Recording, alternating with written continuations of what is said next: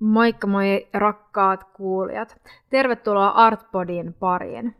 Tällä kertaa äänessä on Daniela Vainio ja mä oon kohta menossa Espoon modernin taiteen museoon eli Emmaan katsomaan yhtä taidenäyttelyä, johon mä kutsun sut mun mukaan. Emmassa on ollut jo vuosia esillä Saastamoisen säätiön kokoelman näyttely nimeltä Kosketus. Nyt tässä kosketusnäyttelyssä on avautunut uusi osio nimeltä Ihminen ja luonto. Mun kanssa tätä näyttelyä tulee kiertämään Emman Laura Kokkonen sekä nuori ilmastoaktivisti Roosa Laakso. Tervetuloa mukaan!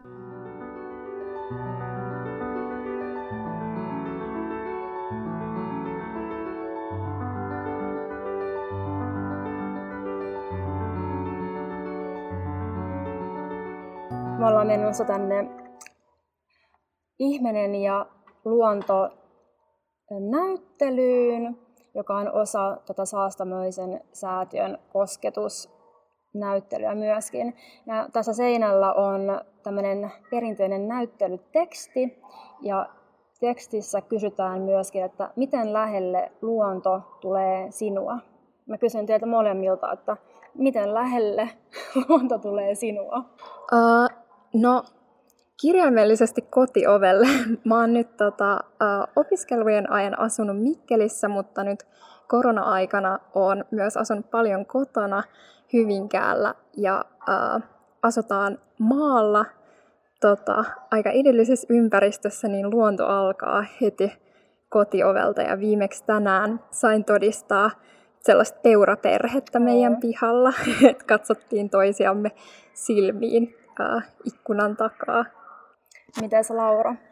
Ehkä mä vastaan vähän tämän näyttelyn hengessä, että me ollaan luonto, myös me ihmiset, ja mm. me ollaan muutettu sitä luontoa pysyvästi, mutta me jotenkin halutaan ajatella itsemme erillisiksi siitä, mutta se on ehkä myytti. Miten tota, Laura, minua kiinnostaa, että miten näitä teoksia lähdetään valitsemaan noista kokoelmasta tällaiseen teemalliseen näyttelyyn? Ja missä se prosessi lähtee liikkeelle? No, me tunnetaan tietysti nämä kokoelmat aika hyvin, ja sitten, mutta sieltä löytyy aina yllätyksiä. Käydään läpi sitä kokoelmaa joku tietty ajatus mielessä, ja sitten sieltä alkaa vain jotkut tietyt teokset kutsua ja toisaalta puhua keskenään. Ja sitten tuodaan ehdotuksia meidän työryhmään, ja sitten yhdessä aika intuitiivisesti ja mm. kollektiivisesti niin valitaan sitten nämä kokonaisuudet. Totta kai meillä on myös semmoisia vakavia ajatuksia sillä mm. taustalla, mm. mutta, mutta meillä on aika semmoinen fiilispohjainen työtapa myös, että, että ihan jaetaan niitä tunteita ja ajatuksia, mitkä jotkut teokset herättää ja käydään sitten semmoista vuoropuhelua. Okei, okay, että se voi olla aika henkilökohtaistakin se keskustelu. Kyllä. No sitten ehkä vielä tämmöinen, mikä mua kiinnostaa aika paljon, että kun on ollut puhetta myös aikaisemmin tuosta Saastamöisen säätiöstä, niin millainen päätäntävalta säätiöllä tai rahoittajalla on näyttelyn sisältöön tai itse asiassa niin vaikka teemaan tai näkökulmaan? Voiko no, sellaista olla? No säätiönkin suuntaan meillä me käydään tosi paljon vuoropuhelua ja se ei ole sellaista kauhean erillistä, vaan se on semmoista, että keskustellaan taiteen sisällöistä ja joskus sieltä tulee ehdotus, joka on meidän mielestä hyvä ja sitten me otetaan se ja sekä temaattisesti että joidenkin yksittäisten teosten kohdalta. Ja välillä sitten säätiöstä myös Päivi Karttunen on sitten ihan kuraattorina jossain. Mutta tässä näyttelyssä nyt Emma, Emman edustajat on ollut kuraattoreina. Joo, no lähdetään kiertämään näyttelyä. Millainen suhde teillä on luontoon? Roosa tässä just puhuikin, että sä asut lähellä luontoa ja tosiaan oot ilmastoaktivisti ja toimit niin ilmastopolitiikassa, niin mitä muuta luonto sulle merkitsee? Mun piti miettiä tätä tosi pitkään ja mä ehkä huomasin, että ennen on ottanut luonnon tosi itsestäänselvyytenä, koska meille suomalaisille asuit se kuin kaupungissa tahansa, niin luonto on jotenkin aina läsnä tai aina voi mennä metsään.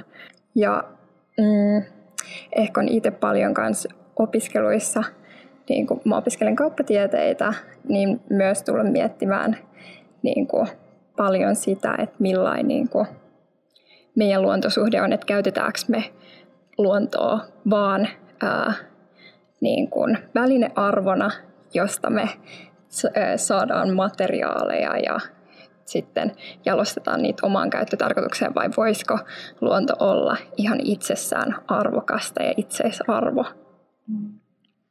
Ja näin mä koen, että se pitäisi olla.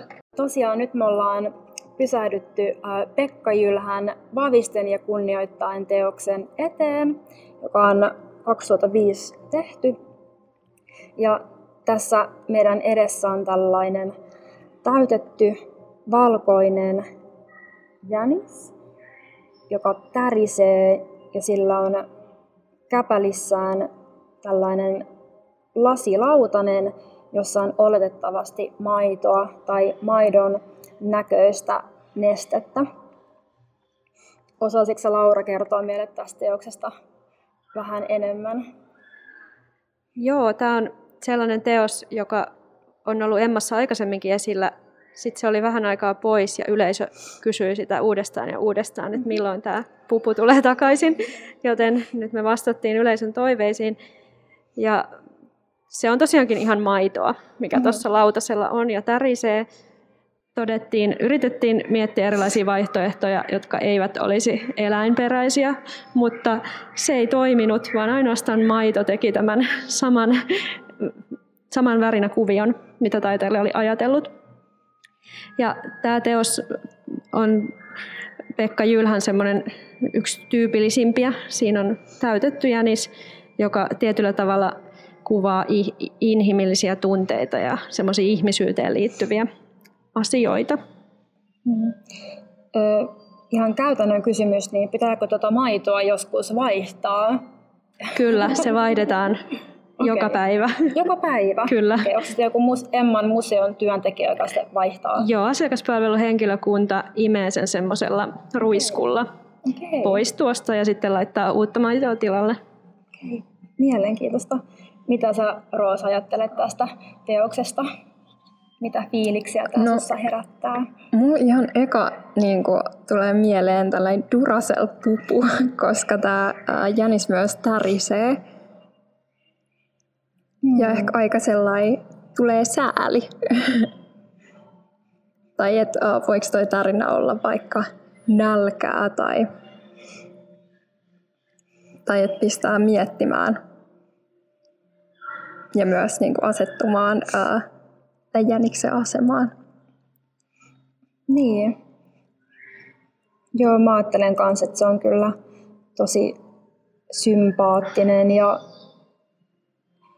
ja semmoisen ihmiskaltainen otus, joka tässä sitten jotenkin meitä puhuttelee tai johon me voidaan peilata jotenkin itseämme. Niin tämä teos valikoi näyttelyyn myös sillä perustein, että tämä oli niin suosittu aikaisemmin ja sitä oli pyydetty niin näytille uudestaan. Joo, kyllä tässä kohtaa meillä oli mahdollisuus, koska tämä näyttelyn teema sopi myös tähän teokseen hyvin, niin tuoda tämä yleisön toive takaisin.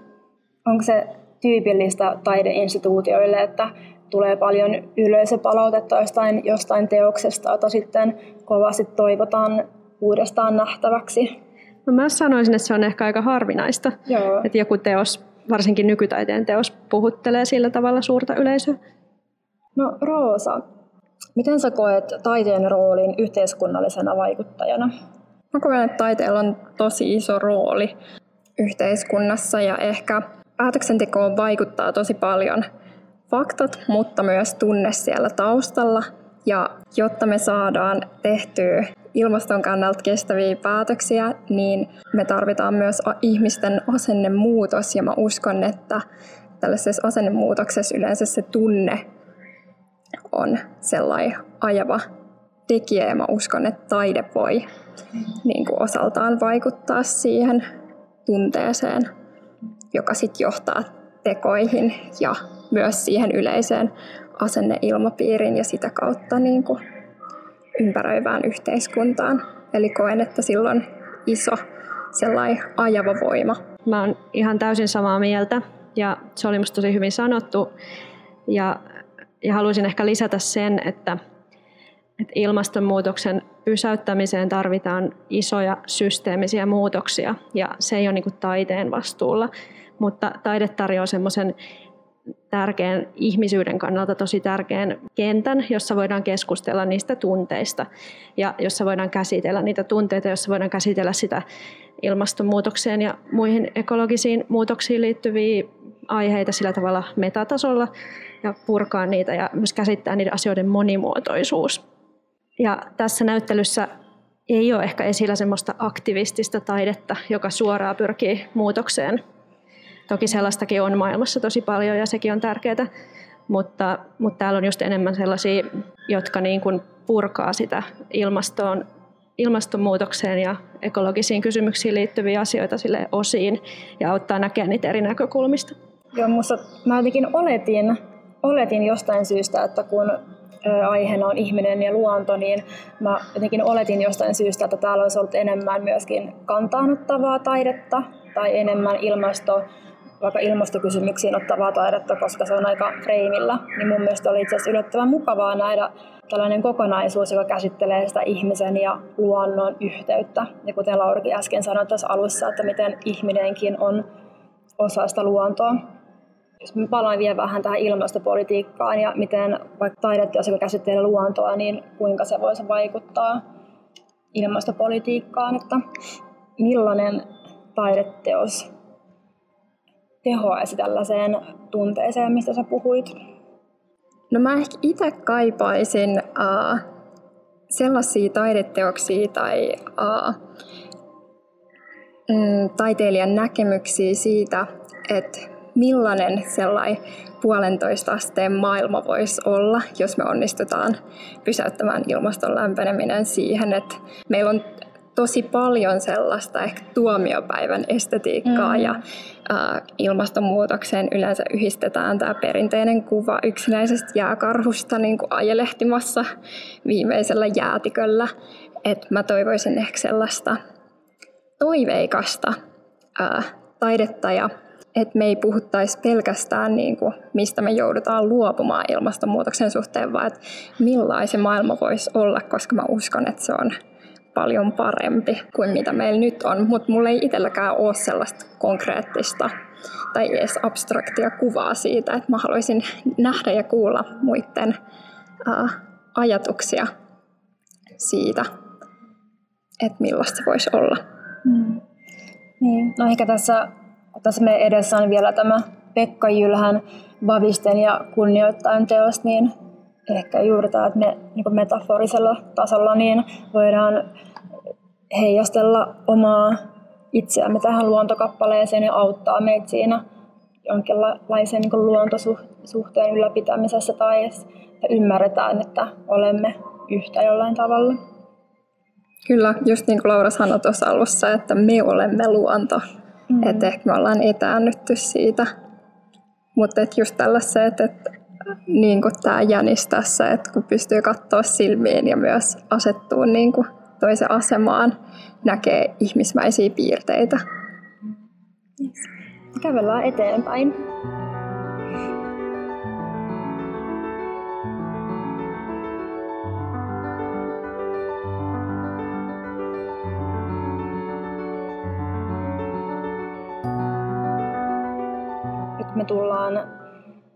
Uuteen näyttelyhuoneeseen ja taustalla kuuluu Maria Dunkerin Hevonen on häst teoksesta tulevaa musiikkia. Tässä teoksessa Maria Dunker on kuvannut omaa suhdettaan hevosen kanssa ja kuvannut tällaisia klippimäisiä teoksia eri näkökulmasta hevosen kanssa olemisesta. Ja tässä on ehkä tämmöinen luontosuhteen empaattisuutta ja sellaista yhteyttä eläimen kanssa kuvaava teos. Ja tässä tämä taiteilija on halunnut toteuttaa ihan uudenlaisen installaation tästä samasta teoksesta, että se oli alun perin esillä sillä tavalla paljon isommassa kokonaisessa galleriatilassa ja no, tässä on nyt viisi videoprojisointia parilla seinällä, niin siellä oli semmoisia lattiasta kattoon installaat tai lattiasta kattoon projisointeja, jo, jokaiselle näistä oma, että se oli paljon isompi siellä. Mutta tähän sitten toteutettiin vähän eri versio siitä teoksesta. Mitä sä Roosa näet tässä tässä teoksessa. Tunnistaksä nämä, tämän teoksen kuvat tai mielenmaiseman? Joo, todellakin. Musta, musta tässä on hauskoja äh, kuvakulmia. Et esimerkiksi noita kavion askelluksia on kuvattu. Ja sitten kun hevonen nuuhkii tätä omistajaa, niin aika, tai tulee sellainen hyvin lämmin suhde tämän ihmisen ja hevosen välillä. Ja myös aika maalaisromanttinen tunnelma tässä, että Suomen hevonen on äh, ehkä sellaiseen niin agraarisuomen symboli, mikä on ehkä, no, tietyllä tapaa kadonnut tai katoamassa. Ehkä just, että äh, tuosta ihmisen ja hevosen vuorovaikutuksesta, että he vaikuttavat aika tasavertaisilta tästä, että kuitenkin Suomen hevosta on käytetty paljon vaikka työhevosena, mutta tässä he näyttää kulkevan tosi rinnakkain. Siirrytään vaan seuraavaan huoneeseen. Onko Lauralla ajatuksia näistä teoksista tai taiteilijoista, mitä tässä huoneessa on, että meidän ympärillä on tällä hetkellä Essi Kuokkasen teoksia, Jaakko Torbergia ja Napteeria muun muassa.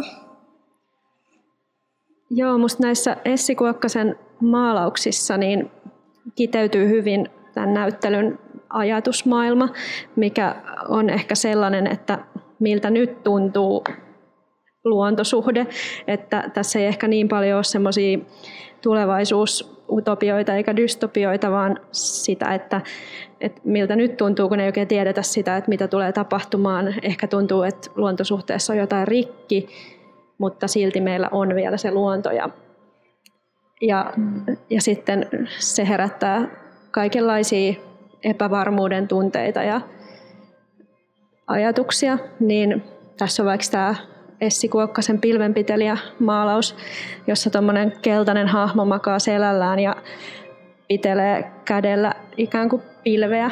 Mm. Ja tämä on ihan mun omaa tulkintaa, mutta mulla tulee tästä teoksesta mieleen semmoinen, että me on voitu luottaa siihen, että pilvi lipuu taivaalla ja sää niin kun noudattaa jotain tiettyjä kaavoja, mutta nyt tuleekin semmoinen olo, että että ihminen on vaikuttanut säähän ja tässä on jotain pielessä ja sitten semmoinen niin painava olo siitä, että, että, se niin kuin, että meidän täytyy tehdä jotain sille ilmastolle ja sille säälle ja jollain tavalla niin kuin puuttua siihen ja korjata meidän omia virheitä. Mm. Ja sitten tässä viereisessä maalauksessa taas sen nimi on Pölyttäjä. Siinä tämmöinen hahmo siveltimellä siveltimellä sivelee kukkia ja ikään kuin pölyttää niitä, niin tästä tulee tietysti mieleen pölyttäjien katoaminen. Joo, no aika surumieliset teokset tai hyvin haikeat. Sitten vielä tuossa taustalla, kun taivas on tuommoinen oranssi tai punainen, niin tulee mieleenkin populaarikulttuurissa niin tällaisia niin taivaita kuvataan aika semmoisena dystoppisina taivaita muun maailmanlopun taivaana, kun taivas on semmoinen saasteisen oranssi, niin aika haikeat teokset. Millaista palautetta te olette saaneet vaikka kävijältä näistä teoksista, tai onko teille tullut jotain tarinoita, mitä ihmiset on kokenut tai saanut näistä tästä näyttelystä? Vielä ei ole hirveästi saatu, kun tämä on vastikään auennut tämä näyttely, mm. mutta odotetaan tietysti innolla. Se on aina tosi kiva keskustella kävijöiden kanssa teoksista. Mä voisin vielä kommentoida näitä. Mm. Ainakin mua puhutteli tosi paljon toi pölyttäjä ja kun me puhutaan niin kuin, uh, niin kuin eläinten sukupuuttoaallosta tai biodiversiteettikadosta, niin se tuntuu kauhean abstraktilta asialta tai vaikealta kuvitella, niin mun mielestä tämä teos tosi hyvin ää, niin kuin näyttää sen, että miten me ei tulla tota, toimeen esimerkiksi ilman pölyttäjiä tai ampiaisia, vaan että meidän vaikka ruoantuotanto on täysin riippuvainen niistä.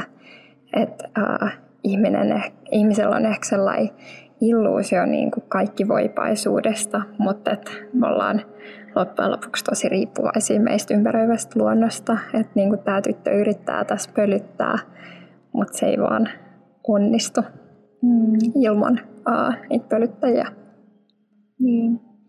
mä koen, että nämä teokset ovat aika tämmöisiä niin runollisia, että sen sijaan, että ne paasaa, paasaa ikään kuin jotain totuutta tai käskee meidän tehdä jotain tai käskee meitä muuttumaan tai syyllistämään, joka varmasti sekin on ihan paikallaan joskus, mutta nämä kertoo enemmän taiteilijan tuntemuksista. Ja... Kyllä, ja mä pystyn samaistumaan myös tuohon toiseen teokseen, missä on tällainen tämä keltainen ihminen selällään ja sillä on pitkä käsi, joka äh, just pitelee tällaista pilveä, niin kuin Laura sanoi, niin uh, itse pystyn kanssa samastumaan, että mulle ehkä toi pilvi niin kuin, uh, imitoi sellaista epämääräistä möykkyä, miltä ilmastonmuutos uh, välillä voi tuntua. Ja uh, että se on myös tosi helppo työntää pois, sellainen epämääräinen fiilis, mutta että se aina tietyllä tavalla leijuu meidän yllä äh, haluttiin me sitä ajatella tai ei. Mulle tuli mieleen sana ilmastoahdistus, sellainen epämääräinen möykky. Niin Joo, tämä on varmaan aika hyvin kuvastaisi sitä. Me kävellään Lauran ja Roosan kanssa Olli Suorlahden teoksen eteen, jonka nimi on Kehitteellä oleva teknologia energiankulutuksen leikkaamiseksi ja se on valmistunut neljä vuotta sitten. Ja teos on motor, motorisoitu veistos. Haluaisitteko sitä kuvalla? Kuvailla kuulijoille, että mitä tässä, tässä tapahtuu tässä teoksessa? No, tässä on tämmöiset sakset, jotka on tuollaisen mekanismin päässä. Ja ne liikkuu ylös ja alas kaarella. Ja näyttää aika vaarallisesti siltä joka kerta, että ne sakset leikkaa poikki sen johdon, josta niiden energia tulee. Aivan, mä en edes tajunnut tätä johtoa, että se on osa. Mun mielestä oli hauska, koska äh, puhutaan paljon päästöjen leikkaamisesta ja niin kuin hiilidioksidin sitomisesta ja niin kuin päästöistä ilmakehästä, niin tämä on aika hauska tällainen konkreettinen sakset, jotka leikkaa ilmaa. Mm. Ja mä ajattelen, että tämä on silleen hirveän ironinen tai hauska, koska tuo nimi on, että kehitteellä oleva teknologia energiankulutuksen leikkaamiseksi ja sitten tämä sakset ei pysty leikkaamaan sitä, vaikka se tälleen niin kuin musta näyttäisi siltä, että tästä vähän jotenkin ohjelmoitaisiin uudestaan, niin ihan varmasti sellainen on olemassa. Niin kun sä oot Jep. täällä politiikan maailmassa, niin koeksä, että semmoinen on mahdollista? Että kehittelee oleva teknologia energiakulutuksen leikkaamiseksi on olemassa, mutta sitä ei vaan tehdä. Joo, ehdottomasti tämä, että just jos meillä olisi se yhteinen tahtotila, niin sitten me saataisiin myös toi leikkuri osumaan tuohon sähköjohtoon ja leikkaamaan niitä päästöjä. Haluatko kertoa Laura tästä teoksesta? Mua kiinnosti erityisesti tämä nimi Panaman paperit. Miten se liittyy tähän teokseen? Joo, mä en tiedä osaako mä ihan suoraan vastata muut kuin omaa tulkintaa, mutta tässä on siis Roland Perssonin teos Panaman paperit ja tässä teoksessa on silikooni, silikoonista tehtyjä eläimiä, jotka näyttää tosi paljon aidolta eläimiltä. Ne on tehty täytettyjä eläimien pohjalta käytetty mallina niitä. Ja sitten tässä teoksessa ne on kääriytynyt muoviin tai jotenkin nousevat semmoisesta muovikasasta. Tämä on tosi vaikuttava teos ja tämä nimi Panaman paperit niin viittaa varmaan tuossa teoksen valmistumisvuonna tapahtuneeseen tietovuotoon, jossa paljastui, miten suuryritykset investoi veroparatiiseihin varojaan. Ja No mulle tulee siitä mieleen se, että sillä tavalla ne suuryritykset pystyvät nimenomaan pakenemaan kaikki kansainvälisiä sopimuksia, jotka on sitä varten, että me pystytään kansainvälisesti sopimaan esimerkiksi merten suojelusta ja ilmastonmuutoksen hidastamisesta ja tämmöisestä. Niin sillä tavalla mä yhdistän tämän nimen tähän teokseen. Joo. Mun tulee tuosta teoksen nimestä mieleen, että ikään kuin se syy, että miksi me ollaan tässä tilanteessa, että eläimet ovat kääriytyneet muoviin ja me tuhotaan meidän ympäristö on se ahneus. Ja missä tämä niin Panaman paperit, eli tämä huijaus lähti liikkeelle, niin se on niin, niin kuin vero tai huijausta ja ahneutta. Että mä ajattelin, että se on niin kuin se syy tähän meidän nykyiseen kriisiin. Mä voitaisiin mennä vielä katsomaan tuota yhtä teosta, joka oli ehkä mun henkilökohtaisesti niin kuin suosikkiteos. Se on Hanna Saarikosken kotiseutu, kotiseututeos ja tässä on tämmöinen ähm, HD-video teos, joka on laitettu tänne seinän sisään. Eli kun me katsotaan tätä näyttelyseinää, niin ikään kuin siinä olisi tämmöinen ikkuna, niin kuin aukeneva ikkuna, josta katsellaan sisään. Niin kuin mun mielestä tämä kiteyttää jotenkin tosi jännästi ja hirveän yksinkertaisella tavalla sitä ihminen ja luontoteemaa, että aivan, että se luonto on kun katsoo ikkunasta ulos, että olisi sitten vaikka yksi puu tai autotie, ihminen ja ympäristö ja sieltä heijastuva jonkinlainen luonto, niin se on aika konkreettinen suhde, mikä on tällä hetkellä. Ja sitten tuossa ikkunan karmia pitkin kulkee kärpänen, niin. joka on myös yksi esimerkki siitä, miten lähelle luonto meitä tulee. Se saattaa myös olla se joskus ärsyttävä kärpänen niin. meidän kanssakulkijamme. Onko tämä Roosa resonoinut sussa tämä näyttely? Kyllä, sun tunteiden kanssa. Varsinkin nuo eläinteokset. Niin siinä ehkä tavallaan just niiden eläinhahmojen kautta jotenkin hirveän selkeästi käy, tai tulee se empatia jotenkin jep, jep. Iso, iso, isoiten esillä. Ja myös toi just Panaman paperit, kun nämä eläimet on niin kuin kirjaimellisesti kietoutuneena muoviin ja ihmiset on jättänyt ne niin kuin periaatteessa oman onnensa nojaan. Me ollaan itse aiheutettu tämä valtava muoviongelma, mutta me jätetään se jonkun muun vastuulle. Mm. Että se pistää miettimään meidän ihmisten vastuuta, mm. koska nuo e- eläimet näyttää niin avuttomilta ja he ei ole itse tota ongelmaa aiheuttaneet. Että tämä konkretisoi aika hyvin sellaisia uh, ilmastokriisin piirteitä, joista yksi on tämä muoviongelma. Kiitos teille Laura ja Roosa, että kävitte kiertämässä mun kanssa tämän Emman Ihminen ja luontonäyttelyn, joka on nyt avautunut ja on täällä vielä toistaiseksi, toistaiseksi. Es, toistaiseksi esillä.